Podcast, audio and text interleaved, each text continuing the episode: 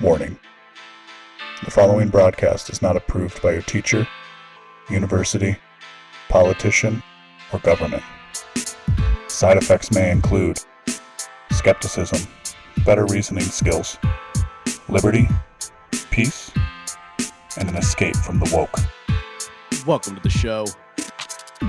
I am your host, LB Muniz, and this is the Been Awake podcast for better sense making. If you are within the sound of my voice and you haven't visited beenawake.com and subscribed with your email address, then you don't understand what it is we're doing here. Better sense making is, is the basic idea. Take three major headlines. Sometimes it's not going to be a headline, sometimes it's going to be something I want to talk about.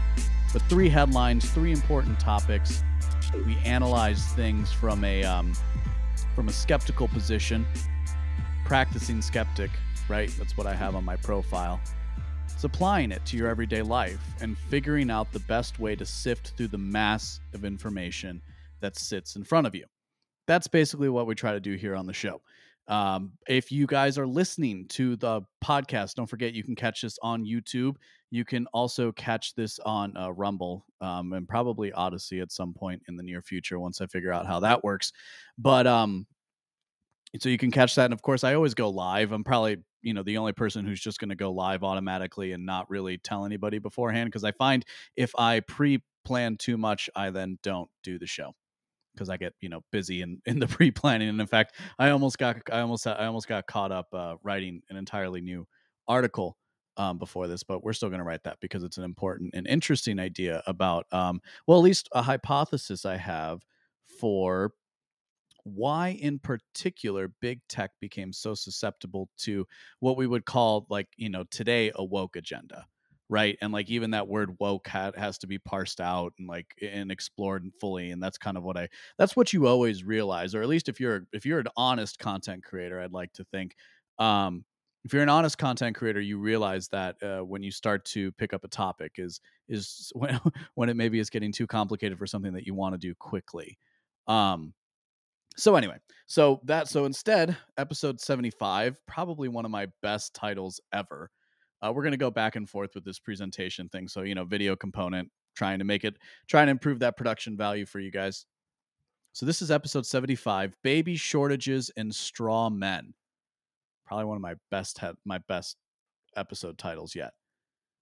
So we're going to talk of course about the baby formula shortages right and we're also going to talk about the mass shooting in Buffalo, less about the actual facts of the case, but of course, we'll get into that. So, you know, you have a complete picture. But in particular, I, um, I want to get into the media reaction and its significance, as well as we're also going to talk a little bit there about kind of the, the content creator I don't like and the or, or the content creation style I don't like. Um, because it's uh, at, at worst it's or at its best it's it's just simplistic it's overly simplistic and at its worst it's the same kind of mind rottening uh it's the same kind of mind rottening garbage if you will that uh well that just about everybody else does and this is why i do the show is to give you a different and dare i say better product than what the average person average content creator can produce and i do it all in my spare time if you want to make that a different, if you want to make that different, by the way, if you want to make this my full time endeavor, all you have to do is go to beenawake.com slash subscribe. But more importantly, share the show with your friends. Let them know beenawake.com is an interesting show, an interesting place to find original writing and uh, all sorts of other cool stuff that we that we do. And I thank you for it. So enough enough uh, plugging myself. Let's talk. Let's get to the meat. So the first story tonight, right, that we're going to talk about are these ba- uh, baby shortages. So if I was going, so to to highlight the story in the news, here's the news. Here's the headline. Here's the basic pieces of the information that you need to understand what's going on. Shortages in baby formula have caused young families across the country to worry, and political activists to question the priorities of the Biden administration see it's not that difficult to write like a you know semi neutral headline that's what makes that's what makes analyzing the headlines of the major press outlets to me especially so interesting so this story so here's why i wanted to cover the story and i was because uh, a i wanted to see what was at the bottom of it like what was actually going on because it's because yes yes um supply chain disruptions are a thing. Yes, it's really difficult to get stuff right now, but at the same time, it's just more difficult than it was before. And relatively speaking, before 2020, it was probably it's never been easier to ship goods uh, across the world for any reason whatsoever. So yes, supply chains are a thing, and yes, you have seen shortages in different areas and different markets at different points in time. But why baby formula in particular? Now, I, I don't have children, so baby formula isn't something that I have to buy on a regular basis. And of course, you know, as the ignoramus might even think for a second, well, isn't it, why do we need baby formula if women can produce breast milk, right? And isn't that kind of like a natural thing that uh, that's supposed to happen? Well, my understanding and you know from doing a little bit of research but also you know knowing people in my life who are who are at the stage of having kids is sometimes it's not as easy as others to it's not it's actually not that easy um, all things considered and i was even reading recently that in the past right if you if a woman couldn't produce enough breast milk which can happen for a variety of uh, environmental and i think and sometimes genetic reasons if a woman can't produce enough breast milk, a child would die, would die in infancy. And of course, we know before before the industrial revolution, infant mortality, and for most of for most of existence, infant mortality is a really really big thing many species on the earth plan for the fact that most of their uh, most of their offspring won't survive right so we so we understand that infant mortality is something common and so while it while yes you know in general to answer the ignoramus while the while while it is the case that most women can produce enough breast milk not every single woman can. Moreover sometimes especially with the way medicine is today children can be birthed who wouldn't have survived in the past and so have to require special uh, a special formulation, sp- special formula to make sure that they're getting the proper vitamins and minerals. That doesn't mean that breast milk isn't, generally speaking, my understanding, the best thing for children. It just means that there are exceptions, and we should expect those exceptions in the complicated world that we live in. So, shortages in baby formula have caused young families across the country to worry, and political activists to question the priority to question the priority of the Biden administration. We're going to get into some analysis as we move on but at least in the beginning here, I thought it would be useful to start by answering some basic economic questions in particular because this is dealing with markets right? So there's two there there's there's two words in economics we use because this ultimately traces down to things we can look through look at through an economic lens. There are two economic terms that you'll see used in this story or in stories in general about economic goods which is to say goods what is scare the difference and that is the difference between scarcity and shortage. So i have up on the screen what is scarcity what is a shortage? Because they're different things. Now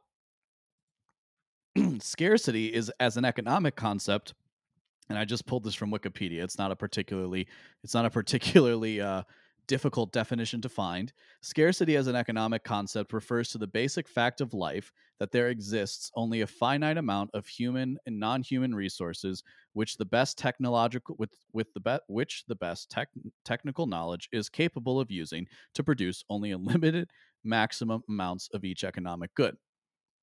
So while I butchered that, let me restate it that there is only a finite there like that reality is finite. There's only a certain amount of any particular good in the world but our wants as a human as an individual human or as a human society our wants we might say are infinite.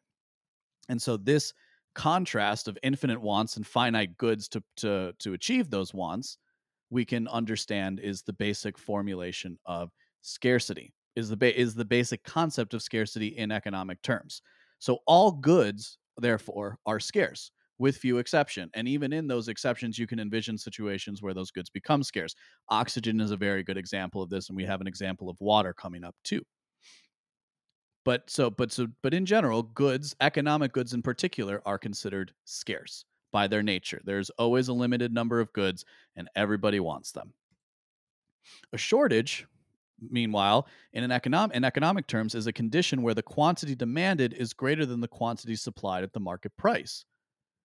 So a shortage only occurs where where there is an established want, right? Where there is an established demand, a shortage can only occur when that supply doesn't meet that demand.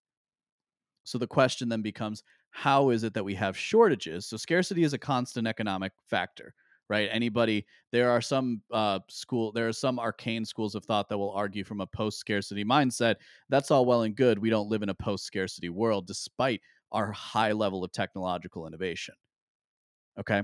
So scarcity always exists, but shortages are, are are a signal that something's going wrong, and that something's going wrong because there's far more demand for a product than there is supply. And moreover, the price uh, and and you know, and there isn't enough of a well, we might say there isn't uh, enough of a price increase to justify the increased demand, or that that price increase because that would be the natural response to having a shortage is you increase the price, so that limits how it goes out. That limits the amount of people that are going to buy it. Moreover, it signals that people should enter the productive space. So again, we also so but we don't necessarily see that as much with baby with, with the baby formula shortages thing with, with story. But these are two important economic concepts if we want to understand the heart of this issue. Now, to elucidate this point a little bit more, this is from 1977. I pulled it from Mises.org, originally from 1977, that um, that talks about uh, water shortages. And I think it, the original article was talking about water shortages in California because they were dealing with them in 1977, and they're also they're also dealing with them in 2022. So this is this is just Rothbard writing, and I have two paragraphs here that I thought would be useful to read again to reinforce the idea of scarcity versus versus shortages, natural scarcity versus artificial shortages created under specific market conditions that we'll get into. So note that all goods and services are scarce, as we said before. And the progress of the economy consists in rendering them relatively less scarce so that their prices decline. Of course, some goods can never increase in supply.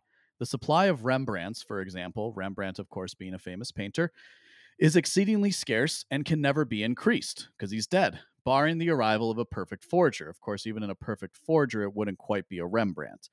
The price of Rembrandts is high, of course, but no one has ever complained about a Rembrandt shortage. They have not, because the price of Rembrandts is allowed to fluctuate freely without interference from the iron hand of government. But suppose that the government, in its wisdom, should one day proclaim that no Rembrandts can be sold for less or more than $1,000. Severe maximum price control on the paintings, we can rest assured that, if the decree were taken seriously at all, a severe Rembrandt shortage would promptly develop, accompanied by black markets, bribery, and all the rest of the paraphernalia of price control. Continuing, if the water and and he's talking about the water industry here, but it, you'll see why it, how it relates to this baby formula shortage shortage as we move through. If the water industry were free and competitive, the response to a drought would be very simple. Water would rise in price. There would be gripe, griping about the increase in water prices, no doubt, but there would be no shortage and no need to call for the usual baggage of patriotic hoopla calls for con- conservation, altruistic pleas for sacrifice to the common good, and all the rest. But, of course, the water industry is scarcely free. On the contrary, Water is almost everywhere in the United States the product and service of governmental monopoly. Now, you might think to yourself, well, hang on, LB. I saw the Secretary of Transportation, even though, by the way, even though I've never seen a Secretary of Transportation really do anything in my life, right? They've never been a prominent feature, but for some reason in Joe Biden administrations, in Joe Biden's administration, Pete Buttigieg, the Secretary of Transportation, is very, very prominent. And you might say, well, hey, LB, I saw him say that we live in a capitalist country and it was the fault of a lab that got shut down because they couldn't maintain their uh, their their their products and they, they couldn't maintain safety. They were getting people sick. But we live in a capitalist country. The government doesn't make baby formula, companies do. And of course, that's true on paper. But when you dig in, but as they like as as people like to say, the devil is in the details right? And when you look at the details of any story, you start to see just how entwined corporate, large corporate actors and the government are effectively, if not the they are, uh, they live in symbiosis right? They don't they don't they don't technically live at odds with each other. They really live in a form of symbiosis.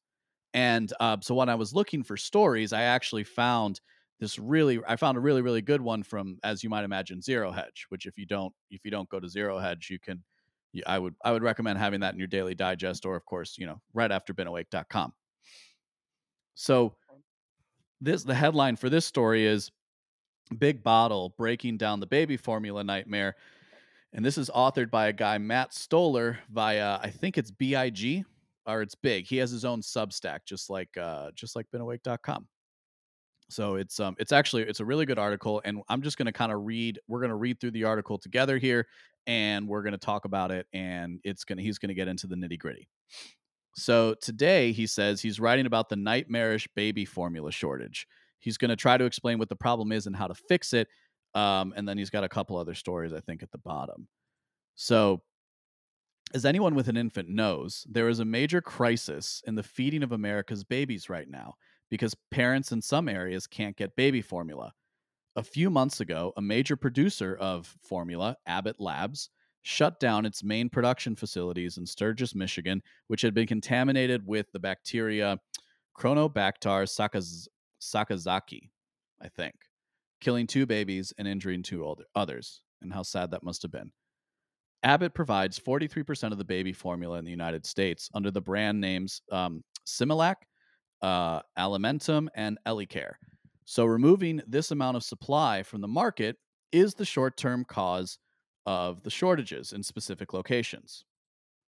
Sorry, I'm trying to zoom in here. So, so, but here we see right after we see right. All right.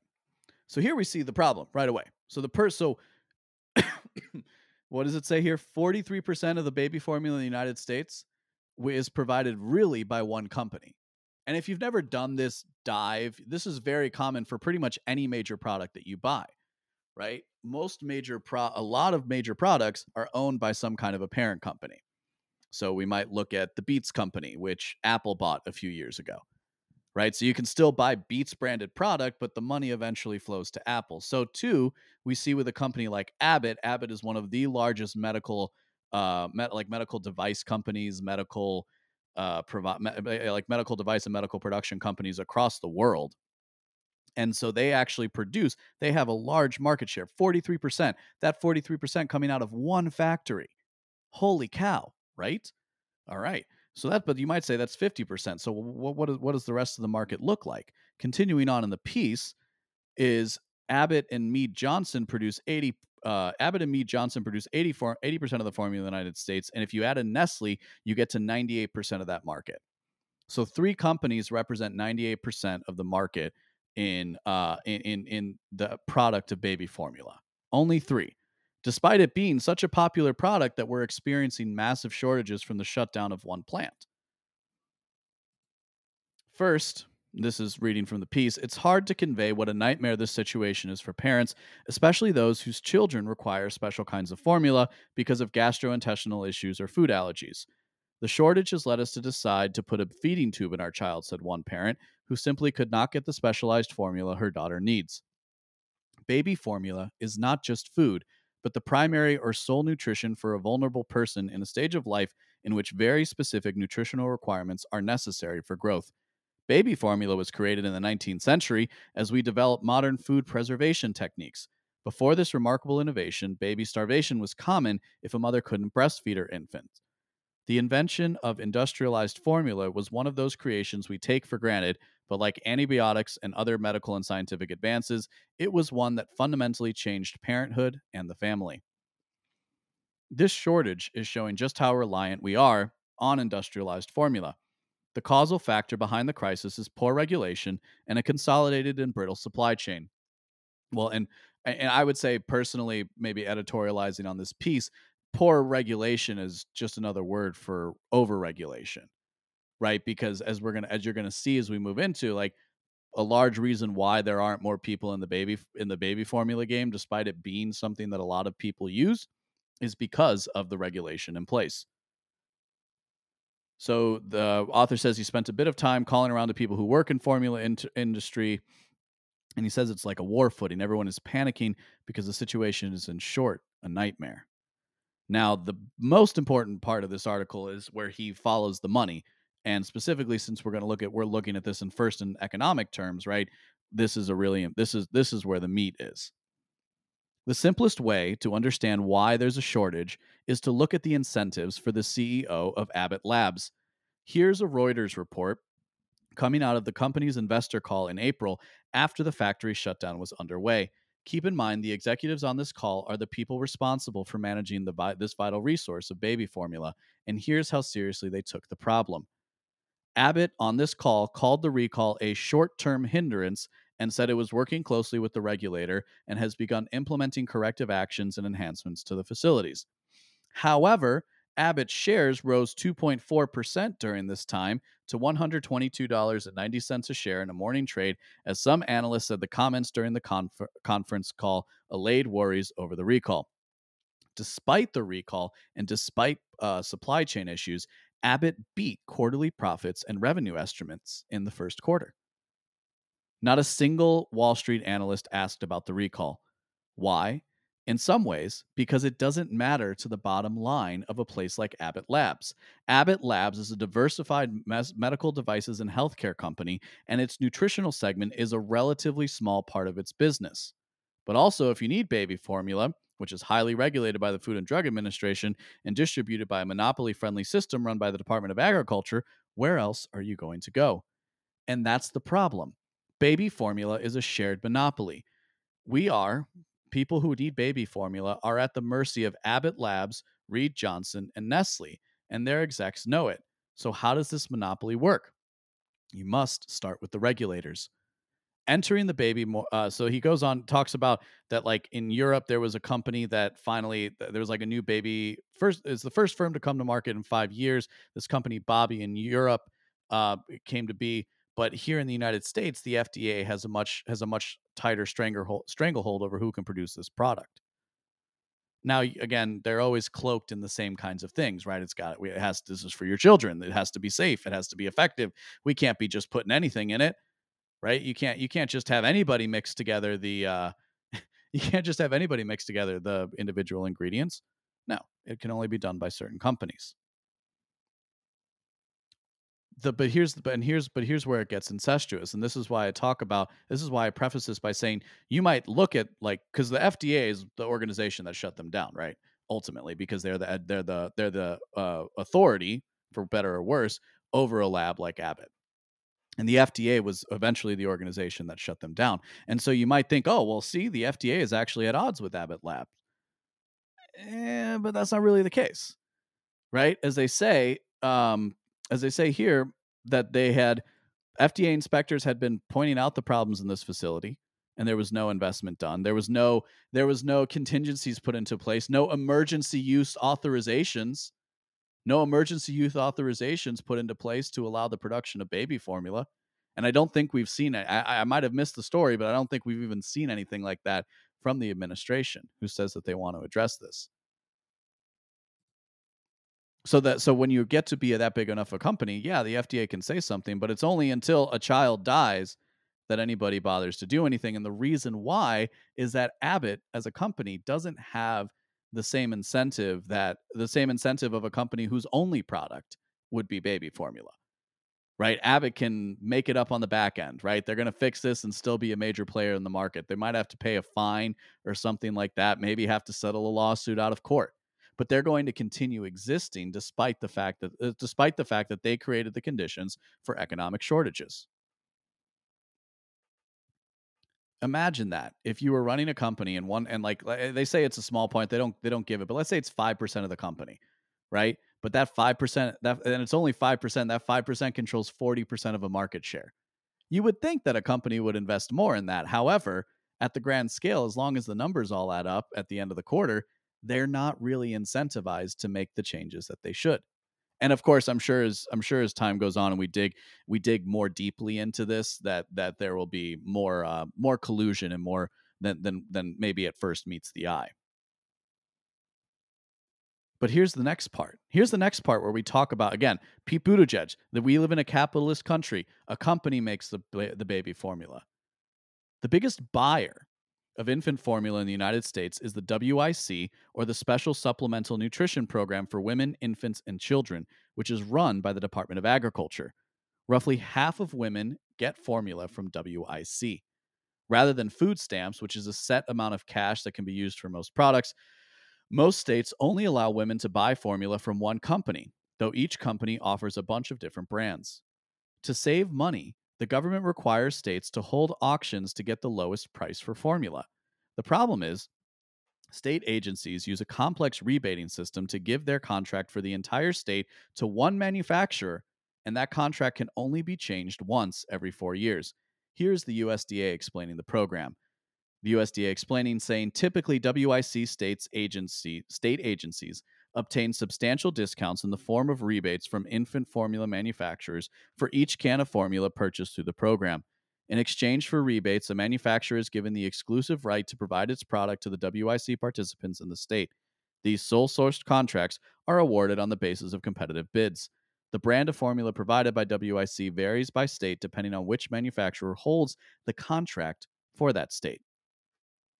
The rebate dis- the rebate system distorts the entire market in a state because it's just not worth having alternative formulas on a retail shelf if half the buyers simply cannot purchase these formulas. As a result, the market tips to the WIC supplier, and that supplier raises the prices on non WIC recipients and does so by between 26 and 35%. So, in case that wasn't clear, there's a complicated rebate formula, which is usually the pay the so that would be, as far as I understand it here, the government paying the company, and then the company gives kicks back a portion to the government, right? Because you spent all this money with me, so I'm actually going to give you a rebate at the end of the year. This is something that you see at uh this is something you see with like in, in large in, in, large corporations a lot and my personal opinion and in my experience with dealing with it is it has a lot more to do with fudging numbers than it does with actually providing a pro, a good value and a good service and seeing this in such a highly regulated industry just kind of furthers my point so what they so basically if so going back to the going back to what we said there's only a few manufacturers so let's say brands A and B are only legal in a state like Illinois. Well the problem is brand C really can't really can't invest in distribution in those states and in fact the the the the the, the companies themselves that have the product on their store shelves why are they going to carry brand C when everybody when everybody wants to br- buy brand A and B and 50% of the people purchasing the formula can only buy brands A and B because they're buying through the WIC program.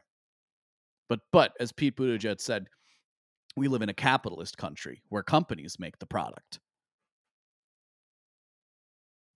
So the, so he goes on to say this whole scheme done under the guise of welfare is essentially a transfer of wealth from the middle class to the poor, done by enriching the baby formula cartel. The monopoly friendly program design was peddled by the anti poverty group, the Center for Budget and Policy Priorities, which is both center left and aligned with Wall Street. This brings us back to the shortage. According to Truthout, Abbott is the monopoly provider of formula for 34 states, seven Indian tribal organizations, four territories, and Washington, D.C. So that's where we'd expect the shortages to be focused. Because of the design of the program, it's not particularly easy to move different kinds of formula to WIC recipients. So again, going back to the point, a company like and you know just using the ones that they said before, a company company like like Nestle probably hasn't developed their supply chain for specifically baby formula in these states such that we're seeing the lag times that we have to the point at which we are experiencing massive shortages with empty shelves and people freaking out. See, under normal conditions of business, you'd probably be able to find all sorts of baby formula everywhere. And yes, while you wouldn't be able to find your current, your favorite brand, you might be able to find a substitute. And and while that's not ideal, it's certainly better than the families that are now, like they said, you know, the, the author of the piece found a family that had to put their child back on a feeding tube. But as Pete Buttigieg said, companies make things in America. That's a it's a really long piece. I'll have it linked. I'll have it linked in the show notes. Um, and again, I think for for this story in particular, it it it sparked my interest because I think it really started as as um as a way for people to contrast against what the Biden administration is doing in uh in, in Ukraine, sending another 70 billion dollars, right? So that was that was actually at least when it entered my consciousness, right? Again, I, I don't have children. I'm not buying baby formula, so I wouldn't know this offhand. As far as the news cycle, it actually entered in as like a what but what about this? Well, it turns out it's a pretty it's actually a pretty big problem. And ironically, as I looked into the bottom of it, at least what you can prove is that it's a very simple example of a regulated market of an overregulated market relying on relying on multinational corporations that don't have the proper incentive structure to maintain the quality of their product. It's actually a pretty boring answer to the story. It's astounding to me and it's and it's kind of astounding to learn that something like this just operates in broad daylight. Right? You know, I'm somebody I'm somebody who's always looked for these kinds of stories of market overcorrection and market overregulation and this is a new one to me. so what's again so what's interesting to me about the story is just how in some respects how banal it is but of course the consequences are far dire are, are far more dire for the people i'm not trying to take away from like the hardship that people are going through of course it's um yeah it's interesting because this this very much became a talking point of the left and it you know and now it's kind of turned into a, a really a story with with its own steam behind it So the next story that we're going to talk about tonight is the mass shooting that occurred in uh, Buffalo. Now, you know, it's before I even get into that. I eh, well, no, let's get to the news. I'm trying to do this in a format. So, a gunman killed 10 people. I think it was actually 10 injured 13 people last week in a tragedy that had become that has become racially charged due to the shooter's victims and his posted manifesto everywhere else the story reads you know racist guy kills kills black people and in fact as far as violence is concerned cross-racial violence is a, is is statistically rare and so therefore when you do see the case of where the you know shooter is a different race you can assume racial motivation and of course by all accounts it seems like again this is what we can prove that the guy had some kind of racial motivation where those racial motivations came from are perhaps a far more interesting question that I won't be able to answer in this episode.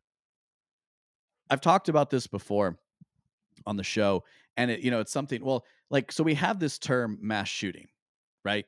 And this is like this is a term that was introduced into the lexicon I want to say after Ferguson, like after 2014 right we had this we had like a classification of mass shooting where it's like any more than three people shot in uh in like a geographically proximate area it's considered a mass shooting and so we actually see a conflation in the news because of this in the news coverage of between uh, but uh, between like you know gang violence in a city like Chicago, which had uh, which I'm sure had a mass shooting over this past weekend.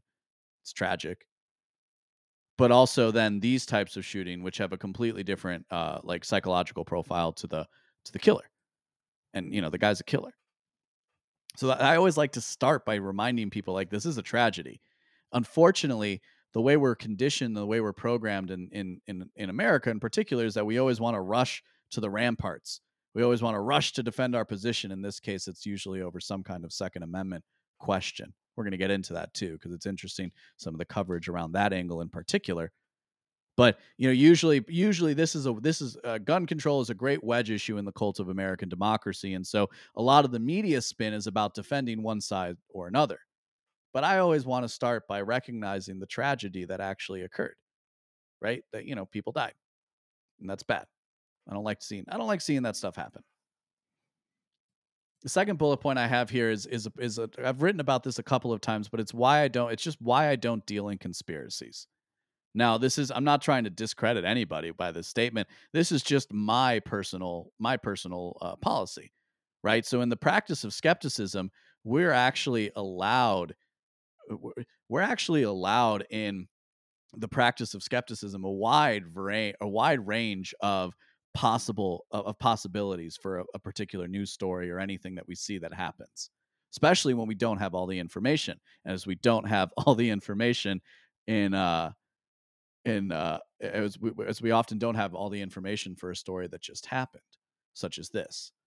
So so you can so i i think it's entirely possible to hold a wide range of possibilities but when I say I don't deal in conspiracies, the reason being, as we're going to kind of get into with Don't Defend the Straw Man at the end of this episode, I don't deal in conspiracies because at the end of the day, what you can't, if you can't prove it, right? And, and I would, I would personally put like specifically conspiracies and things you can't prove, right? Like there are things that you can, there are there are things that you can like prove to greater greater or lesser degrees of certain certainty, right? And there's an interpretation of facts that can occur depending on what expertise you bring to a situation. But the, but in general, I try not like I, I I bemoan the term conspiracy theorist. I don't think it applies to what I do, and I don't see why people would adopt that as their identity. Again, I think you're defending the straw man if you do something like that. Uh, now, shout out uh, Carlos in the chat. Uh, if you want an answer to that question, I don't know. I think somebody's gonna. I think people are gonna have to pay me for that. but I and that's not my uh that's not my area of expertise either. I don't know who killed JFK. But I was told that the reason why Cubans aren't Democrats is because JFK uh, turned his back on the Cubans during the Bay of Pigs, which is interesting because in in retrospect and certainly as I view geopolitics, it was probably one of the better things JFK ever did, and Cubans were just caught in the crossfire. And uh, as I've as I've said as I've shared with a friend recently, Ukrainians would do well to uh, learn from that uh, l- learn from that uh, that and, you know what we did to the Kurds and a bunch of other people different people.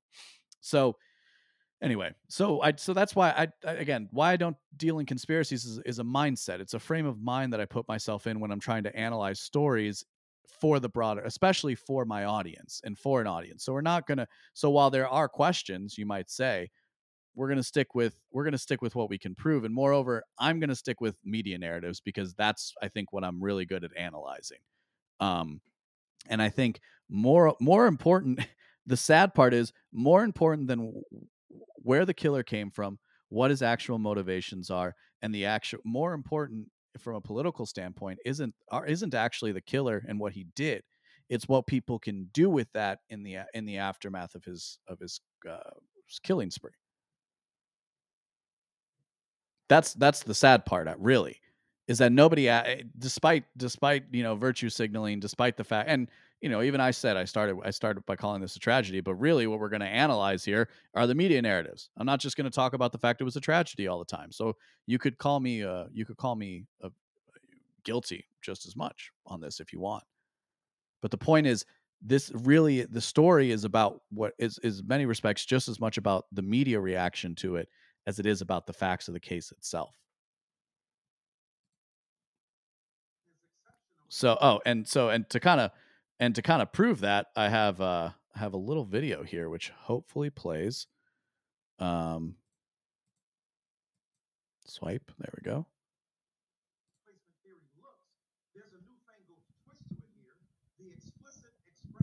That we are fearful of genetically disappearing uh, right? We know that in what, 20 some odd years, white people will no longer be the statistical ma- majority in this country. And when you tie it all together, white replacement theory, anti-CRT argument, uh, the the insistence that abortion uh, be banned and that white babies in particular be born, this is all of a larger piece. And that larger piece is the fear of whiteness disappearing in the face of a worldwide global expansion of people of color. And right here in this nation, we will not be replaced by Jews, by blacks, by Latinos, and others. That's part of the tragedy that has to constantly be dealt with and seen as a through line from white supremacy beginning before 1619 on down to today. So, in case you were confused, this is all about white supremacy. This is all about racism. Now, again, by by all accounts, there was clearly a racial component to this killing. But here on this show, we understand, and if you don't leave with anything else from the show, leave with this: is the proper understanding and definition of racism. Racism is the oldest and most persistent method of social control in America. Doesn't matter which way that racism goes. The racism directed towards blacks and other minority groups for most of human history, and as we are seeing more and more, what we might call racism directed towards whites. I don't really, I still don't really know. I mean, I I know what people say that is, but I I still frankly I I I still frankly uh, get annoyed by the categorizations if I'm being completely honest. But that was Michael Eric Dyson. I believe he was at one point a reverend, so it's always interesting when reverends are calling for the slaughtering of children. I believe at one point in time he was a reverend. He was actually the guy who uh, who debated what's his face Jordan Peterson and uh, in that uh, Munk series right that they had a few years ago where they were trying to talk about uh, i don't even remember because it never went anywhere because somebody like Michael Eric Dyson isn't really interested in having a debate or or having an open exchange of ideas, right? He's an ideologue. And by all accounts, he's been successful because of it. But what you hear that what you hear in that clip, and what we're gonna kind of get into as we read a couple more stories, is this is the is the constant theme. And this is where things, if I'm being honest, get a little convenient, right? Because allegedly this killer wrote a 250 page manifesto where he talked about the great white replacement theory, which is, I don't know, apparently it's a thing right? And and by mean apparently it's a thing i mean to say anybody who studies demographic trends can look at that can look at something like that and see and and make the same or different conclusions but apparently as we're going to get into from this piece i have here from fox news uh, from nbc news from their from their news division very important to remember as we read through that tucker carlson is under fresh scrutiny after the buffalo mass shooting Ooh. So this, so we'll read through this piece because it gets through some of the facts that that I want to that I want to draw out. Fox News personality Tucker Carlson, and this is by Daniel Arkin. Fox News personality Tucker Carlson is facing intense scrutiny from extremism experts. that's a that's a great. Uh, could you imagine being an extremism expert? Must be a cushy gig. I'm a kind of an extremism expert if you think about it. Why didn't they call me for a quote? Media watchdogs and progressive activists, no Oxford comma, who say there is a link between the top rated host's quote, great replacement rhetoric and the apparent mindset of the suspects in the weekend's deadly rampage in Buffalo, New York. Now, facts of the case as far as I understand it, this guy came out and called himself as a left, called himself a leftist. Wouldn't be watching Tuck, Tucker Carlson because he's 18 years old, so he's clearly a mentally disturbed person. That's another reason why you don't have to always deal. You don't have to wade into the nitty gritty, and, and why I always want to start from the standpoint of a tragedy is clearly somebody who goes out and mm, and kills people in broad daylight is not well. I think again that's kind of like a I feel like that's kind of fair to say. Like that person's not well. And clearly if it's somebody 18 years old, given what we know about the human body that that certainly this person is under some kind of influence. By the way, if we're going to make like little predictions, you know, maybe some of that influence were will turn out to be federal agents. Wouldn't be the first time Wouldn't be the first time that they make the monster that eventually preys on the population?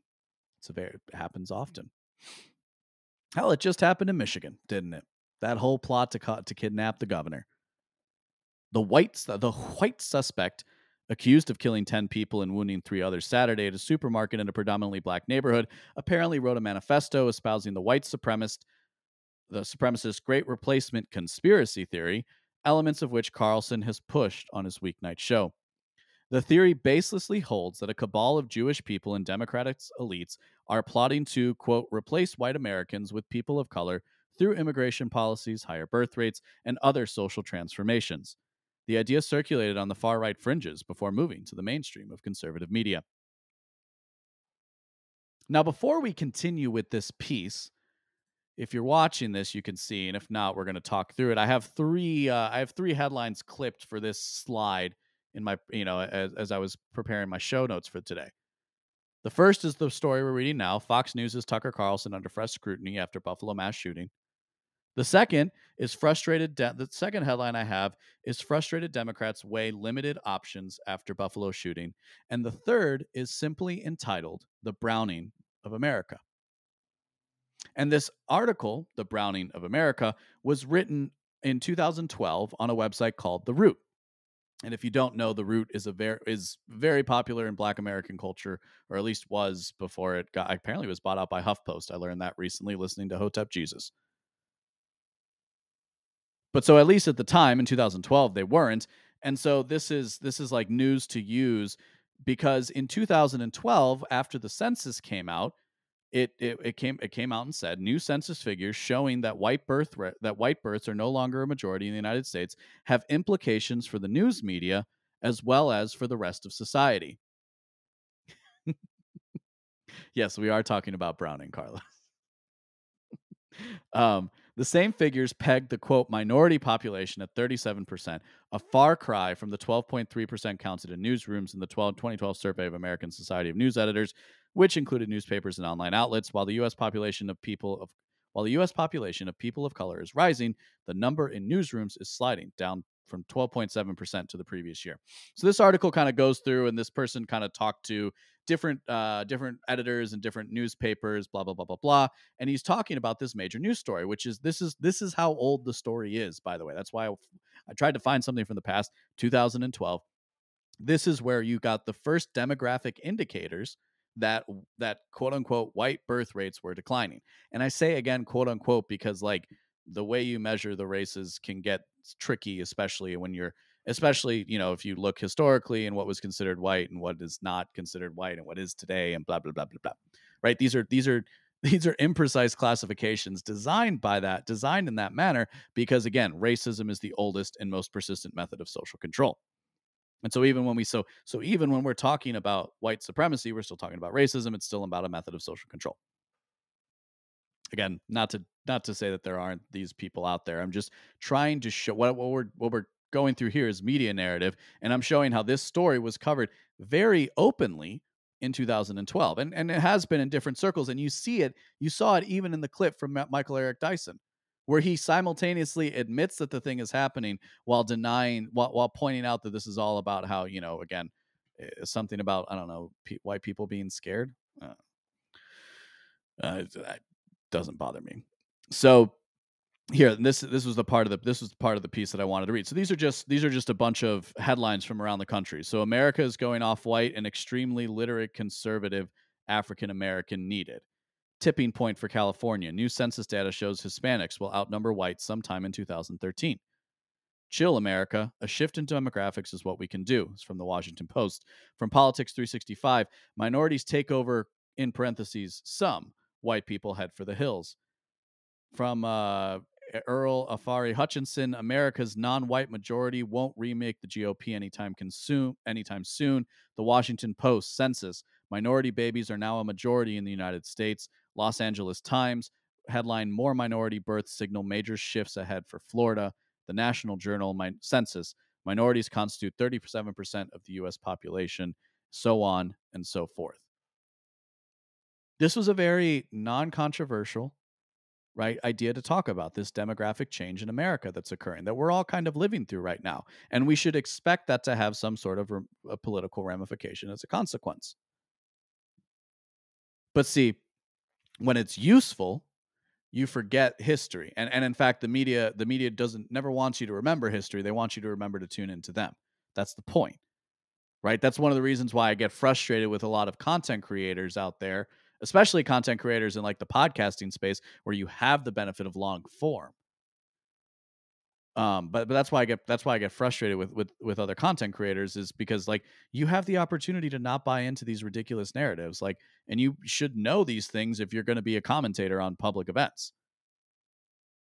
So for whatever else the guy, this crazy guy was writing about, demographic change is a is a completely valid and by and in many respects scientific subject that people can talk about. But when it's convenient, whoops. But when it's convenient, mind you, that's that's the that's the key, yes. When it's convenient, you um when it's convenient, they forget anything that they, they forget anything that they've said about it. Why? Well, because it serves their narrative, right? It serves their agenda, something we talk about a lot.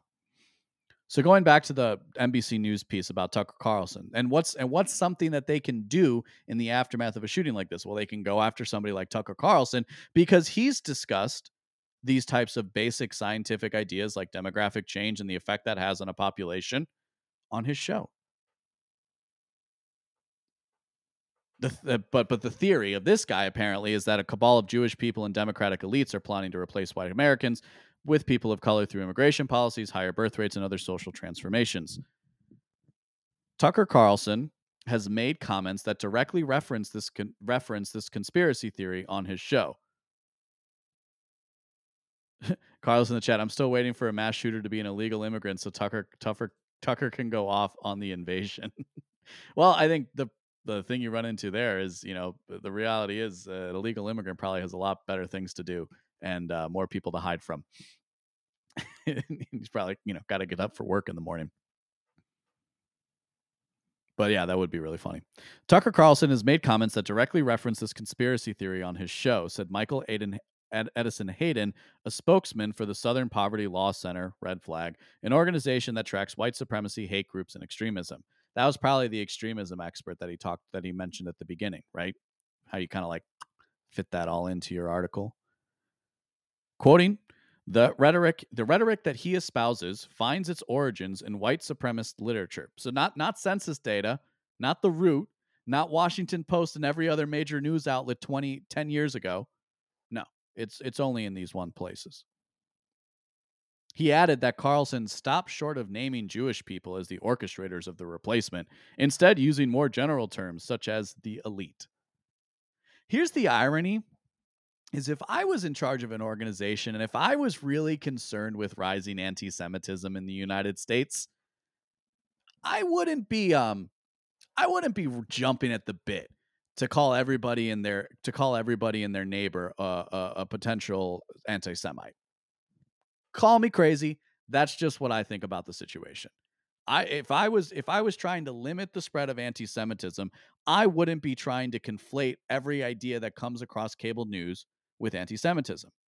But I don't think the way a propagandist like this thinks because the and and going back to our definition of racism as a method of social control that is what's being done this person doesn't actually care the person from the southern poverty law center does not care about the truth if they did their website would look far differently and they wouldn't have the corruption scandals that they have. Did they do good work one point at a time? If that makes you sleep better at night fine think that. That's but you have to take organizations for what they are today as well.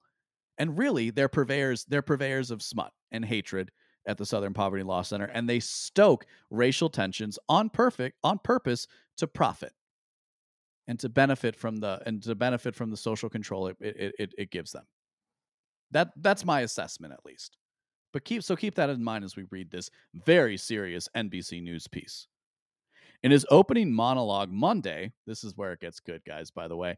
Carlson decried, and it gets good because, again, this is a news piece. As far as I can tell, this is NBC News at the top corner. It does not say, let me make sure they haven't stealth edited. It does not say that this is an opinion piece anywhere here. So this is considered a news piece. This is supposed to be giving it to you straight.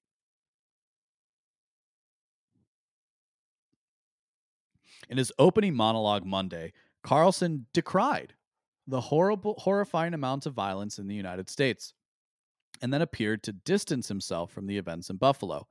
He claimed the suspect's 180 page document was not aligned with the political right or left, describing, describing it as a rambling pastiche of slogans and internet memes, as well as the product of a diseased and disorganized mind. Doesn't that sound, isn't it funny that that sounds like sober analysis. Uh, again, isn't again isn't that like the most most likely thing here for whatever else that this person is clearly disturbed because it clearly is a disturbed person that's going to go out and do something like this. He also accused Democratic politicians of exploiting the gun violence for political gain.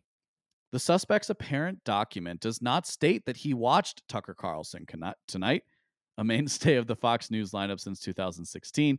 Fox News did not comment directly on the criticism of Carlson, but a spokeswoman for the network directed NBC News to on air statements to which the host disavowed political violence. Carlson has pr- repeatedly promoted parts of the replacement theory on his broadcast. In more than 400 episodes, according to an analysis published by the New York Times, Carlson backed the idea that elites want to substitute white voters with immigrants or people from the third world. I, man, we're, whatever. Let's finish reading the piece. I know that the left and all the little gatekeepers on Twitter become literally hysterical if you use the term replacement. If you suggest for the Democratic Party is if you suggest the Democratic Party is trying to replace the current electorate, the voters now casting ballots with new people, more obedient voters from the third world, Carlson said of April 2021, for example. So in the course of this news piece, right, the headline, right, this is about the fresh scrutiny he's under we're we're talking to extremism experts who are saying that Tucker Carlson basically just doesn't say that Jews are controlling everything, even though he thinks they are. That's uh, that's not me, by the way. Don't please don't give me another dang strike on this channel. I like having a YouTube channel because it's convenient, but but that's not me. That's NBC News through the Southern Poverty Law Center. And yet, when they try to find a quote from Tucker Carlson talking about said topic. They, eh, oh, the shooter never mentioned that he did anything. Uh, but they, when they finally tried to chase him down to it, it was April of 2021. A news story a year ago, over a year ago at this point. That's what they, and that's how they can find. But he's got his fact, which is what makes it a news story. Those are the different parts, right? Jonathan Greenblatt, CEO of the Anti Defamation League, a civil rights group, said in a statement Monday that, quote, Buffalo is the latest in a tragic series of mass shootings that have been inspired by the virulently anti Semitic and racist Great Replacement conspiracy theory. It's devastatingly true that words have consequences. This is why we've long urged Fox News to stop giving Tucker Carlson a platform to promote such vile and dangerous rhetoric. Greenblatt added, It's time Tucker faced consequences for his words. The theory has been cited in several mass shootings since 2018, including the man charged with killing 11 people at a synagogue, the man accused uh, in, Philadelphia, in Pittsburgh in 2018, the man accused of killing 23 people inside a Walmart in El Paso, Texas in 2019, and the man who pleaded guilty to murdering one and injuring three at a synagogue in, synagogue in Poway, California in 2019. The renewed scrutiny on Carlson's belief came as Fox News prepared Monday for its annual Upfronts presentation, a television industry event in New York where network executives encourage corporations to purchase advertisements on air. This was like the like when I read this, I I was like, wow. It's like, wow. In recent years, many blue chip corporate advertisers appeared to flee Carlson's show, yet many Ameri- yet many major American brands continue to advertise across Fox News. NBC contacted spokespeople for 14 corporations that reportedly advertise on Fox News, including General Motors and Weight Watchers, and asked if their companies plan to continue advertising on the network following the tragedy in Buffalo. In a statement, General Motors said, We do not advertise on Tucker Carlson or other similar shows, though we do advertise on Fox News. When asked if the company plans to continue to advertise on the network, a GM spokesperson pointed NBC News back to the original statement. Weight Watchers does not advertise on Carlson's show. The company's communica- communications office did not reply to a subsequent email asking if they continued. Does that sound like a I know we all we all know that they're liars, right? But does that sound like an unbiased journalist to you? Or does that sound like an ideological opponent trying to, you know, take taking shots? Because that's sure what it sounds like to me right? This is this is the new this is the new level in corporate journalism warfare is the removal of sponsors. And by all by all by all accounts it costs a lot to run a media organization. Especially one that employs so many like fox news. I don't have a particular love for fox news by the way. They're one of the they're still part of the cable news system that per, that that kind of like creates these narratives to begin with gives people a horrible example of how to approach discussion and discourse which is and I, and I say this as somebody who watched a ton of cable news especially fox news in his early 20s and it was commented to me by people in my life of like hey dude like you get a little intense right? It's not all about you don't you don't got to jump down people's throat. Remember what i said at the beginning?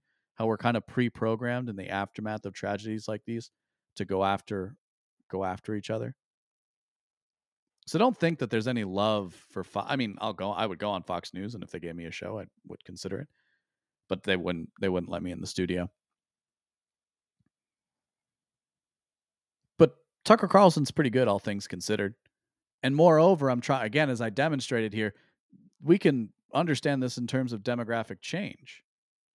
Now, where the replacement aspect comes in, all right, let's let's let's analyze let's analyze the claim and I've talked about this in relations to in relation to immigration before. I think it's quite obvious if you look at the map that the US government has a bet the US government has an incentive for mass immigration. In part because of na- of native demographic trends within America. It's not released, but I actually just Andrew from Popular Liberty and I were actually going through some of these numbers recently. I don't think he's released it yet, but we were looking at it. And so when you're faced when you're faced with a with with a population that isn't having as many children, right? What what are the what are options are left to you? Well, one thing you can do is you can import labor from other places to help prop up your systems. It doesn't have to be some cabal. This is the natural this is the natural theory of incentive that exists around us that the left pretends doesn't exist. Why? Because they're interested in they're not interested in truth, they're interested in power. And they're interested in having power over you and guess what? It works. So it doesn't because it, because it doesn't really matter the actual voting trends of the people that they bring of the of the immigrant of the migrant classes, let's say right and, and and the nature of the nature of migration to the united states has changed considerably over the last 10 years we talked a little bit about this how the asylum process has basically been like cannibalized uh, over the last the, in conjunction with in conjunction with the instability in europe where they had to eh, where they did the same where they had the same kind of process that happened as a result of the wars and and so too with with really central american migration as we have it today there's Milton Friedman talked about again. To my, what I'm trying to draw out here is that we don't need some great grand cabal to talk about an idea. We don't have to deal in stupid conspiracies, like like the crazy person who shot people did. Milton Friedman pointed out in this in his Free to Choose series how precisely that illegal immigration benefits both the major corporation and the federal government because it gives the it, and to the to the detriment of the of the migrant workers to the detriment of people who cross the border illegally. Because, you know, the big corporations get to hire them at a lower wage, don't have to worry about their benefits. They're, you know, in general, they're not they're going to stay in place longer, right? Because they're because they're trying to build a better future for their for their uh, children and grandchildren, or trying to help support family back home. See, the game can be it's it's nobody ever likes to think of themselves as a pawn even though in most aspects of your life that's probably what you're closer to right the individual and and if you think of a pawn as an as an actual person with wants and desires you could see how their incentive structure can be in line with the incentive structure like the US government like the elites in the US government and, and by the way, like you know, th- this is again how they use how they're utilizing narrative control to shape a message for their for their people, not for not for the people they don't want. This isn't about you or I. They, these kinds of people don't want you or I paying attention or having any kind of voice in American politics. They don't they don't give a damn what you look like. Right? They care they, they worry more that you're not controllable, you know, intellectually speaking. This isn't about that. Th- th- it's not. A, th- these kinds of stories aren't about whether you or I agree with them. It's about reinforcing the social control they already have over people.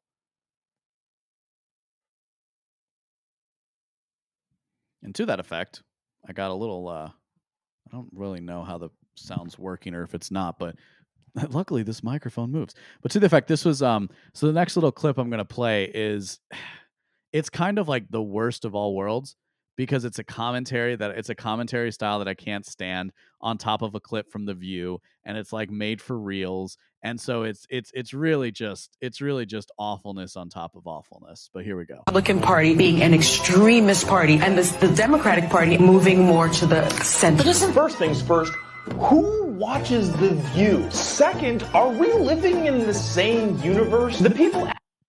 Okay, let's answer his questions because okay, so this guy apparently works for Daily Caller. I am being a jerk by not remembering his name.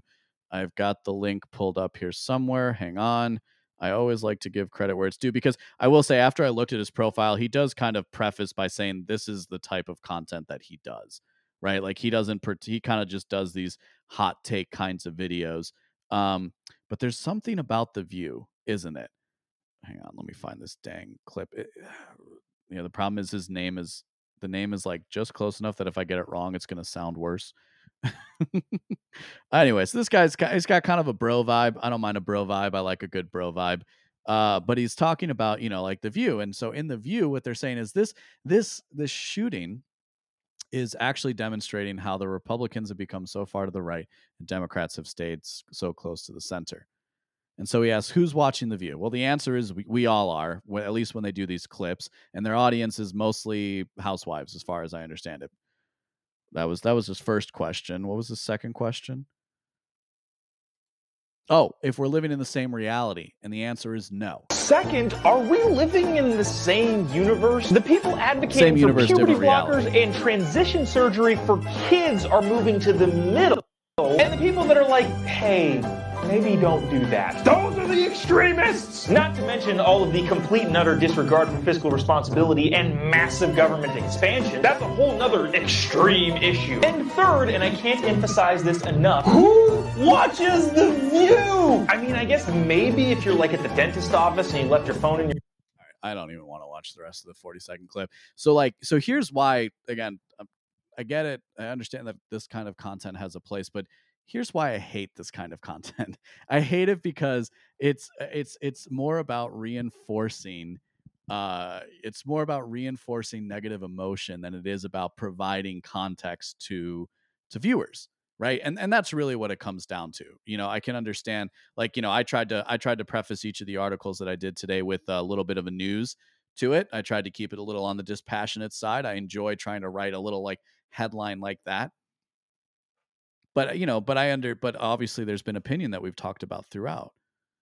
So what the guy tries to make the case for in the video is what do you mean these guys are getting more extreme? But of course and maybe and, and hopefully hey if you're listening to this this is the answer to why because it's not about you. It's not about your perspective as as a non-left winger. They don't care about the right half of this country at all. They care about maintaining their social control over the half that they have over the left half that's all that they care about at this point specifically a show like the view where it's like you kind of tend to have these ridiculous opinions asserted these are talking points that are either explicitly given to people to talk about or picked up just through our natural mirroring effects, right? So the person that I that you listen to talked like this, so I'm going to talk like that. Either way, the effect is the same. Do you see? So to the so so these are talking points that people are given at a place like the View, and if you want to be a content creator in the new space, you may as well recognize that. Or as far as I'm concerned, you're not doing anybody a service. And I feel like a lot of I feel like I feel it. Listen, it's awesome how easy the technology is, right? The fact that I can use Restream to basically create professional grade studios using just my mouse and a little bit of prep work beforehand, that I have a professional grade microphone and professional recording equipment that's auto leveling for me right now. So I have to do minimal editing. I absolutely love it. But of course, that also means that anybody can grab a microphone and pretend like they have something to say. And so there's just a particular style, like this particular style of content creation, like the poppiness, it, it bugs me and it bugs me because it's um it bugs me because it because there is still a way to do this video and not have it be so "Huh, the left are hypocrites which is basically just the that's basically reinforcing the cult of american democracy. And that par it's really that paradigm that i try to break in the context of this show that by the way brings us to the last segment that i wanted to talk about on the show today kind of like the, some closing thoughts which is don't defend the straw man. And what do i mean by that? So if in in logic right in rhetoric there is a concept called a straw man you, you, you can straw man somebody's position. When you straw man somebody's position you create an artificial argument that has no bearing on their actual position and then you attack that position it's very commonly done in political rhetoric, especially, but it's technically speaking a logical fallacy. It's a logical fallacy, but it's again, it's highly, highly useful because there's enough ambiguity in in language to where it's almost always able to be done, especially in politics, where the moral edge goes to the side that you already agree with.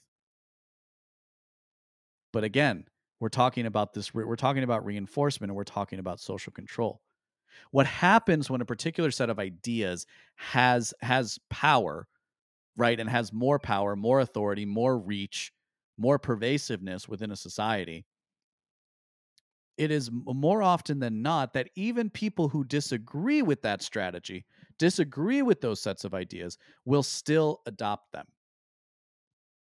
Once upon a time i had another project and the first rule that i wrote or the guidepost that i wrote because i was worried about writing rules for other people because I was well because I was in my mid twenties. but what I th- what I said was you don't grant moral supremacy. At the time, I, I I phrased it as to collectivist schools of thought.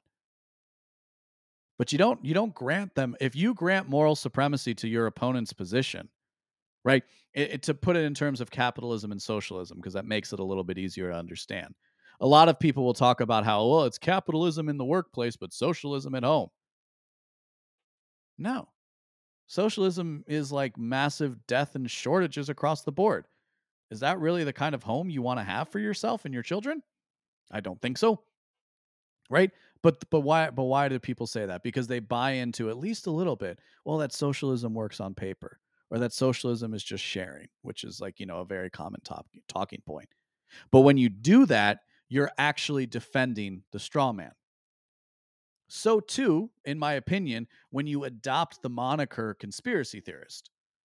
Now, you know, there's a fine line here, right? You you can protest too much, but it's all but it's about for me, like I said, it's about a mindset question of how I present information. But if you adopt the moniker conspiracy theorist, I think in many ways you're also defending the straw man.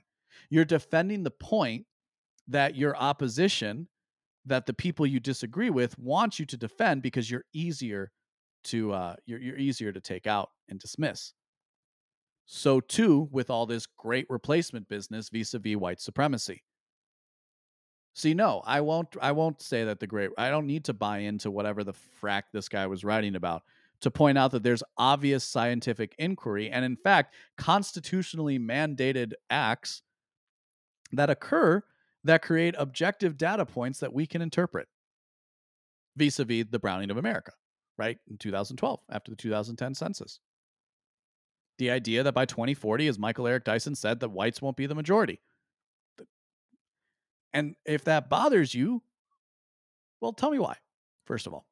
And, you know, maybe stick away from some of the obvious uh, maybe stop with the rationalization and start to go with your feelings but like anyway i'm not trying to uh, my point here is that if you buy into the other side's argument about the negative aspects about you you can start to actually embody some of those ideas and in fact become easier to defeat. Now i don't know about you guys but i think that I, I actually think when we look at a lot of these stories, like when we look at the baby shortage formula, the baby formula shortage, when we look at um, we look at the when we look at the mass shooting. By the way, we're only coming into the beginning of summer, and as I've talked as I talked about on the show last year, summer always sees a rise in violence. It's it's just a truism. It's just a matter of course for um, it's just a matter of course for the world. It's when things heat up, people people start shooting and I think, and I, I think we're to see. I, I, do think we're to see another violent summer because of it. We talked about cracks of foundation. Go go listen to last week's episode if you haven't heard it, because we talked about cracks in the foundation, and I tried to bring stories that showed some of those cracks in the foundation. The reality is, the United States is going through a major transformation process. Everybody sees it. Everybody recognizes it, but that doesn't mean you have to become something that you know sucks. You don't have to be a bad person.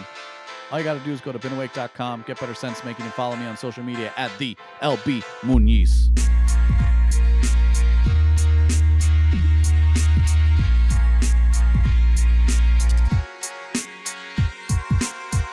If you like what you heard today, go to beenawake.com to subscribe for future updates. My name is LB Muniz, and I am not one with the woke.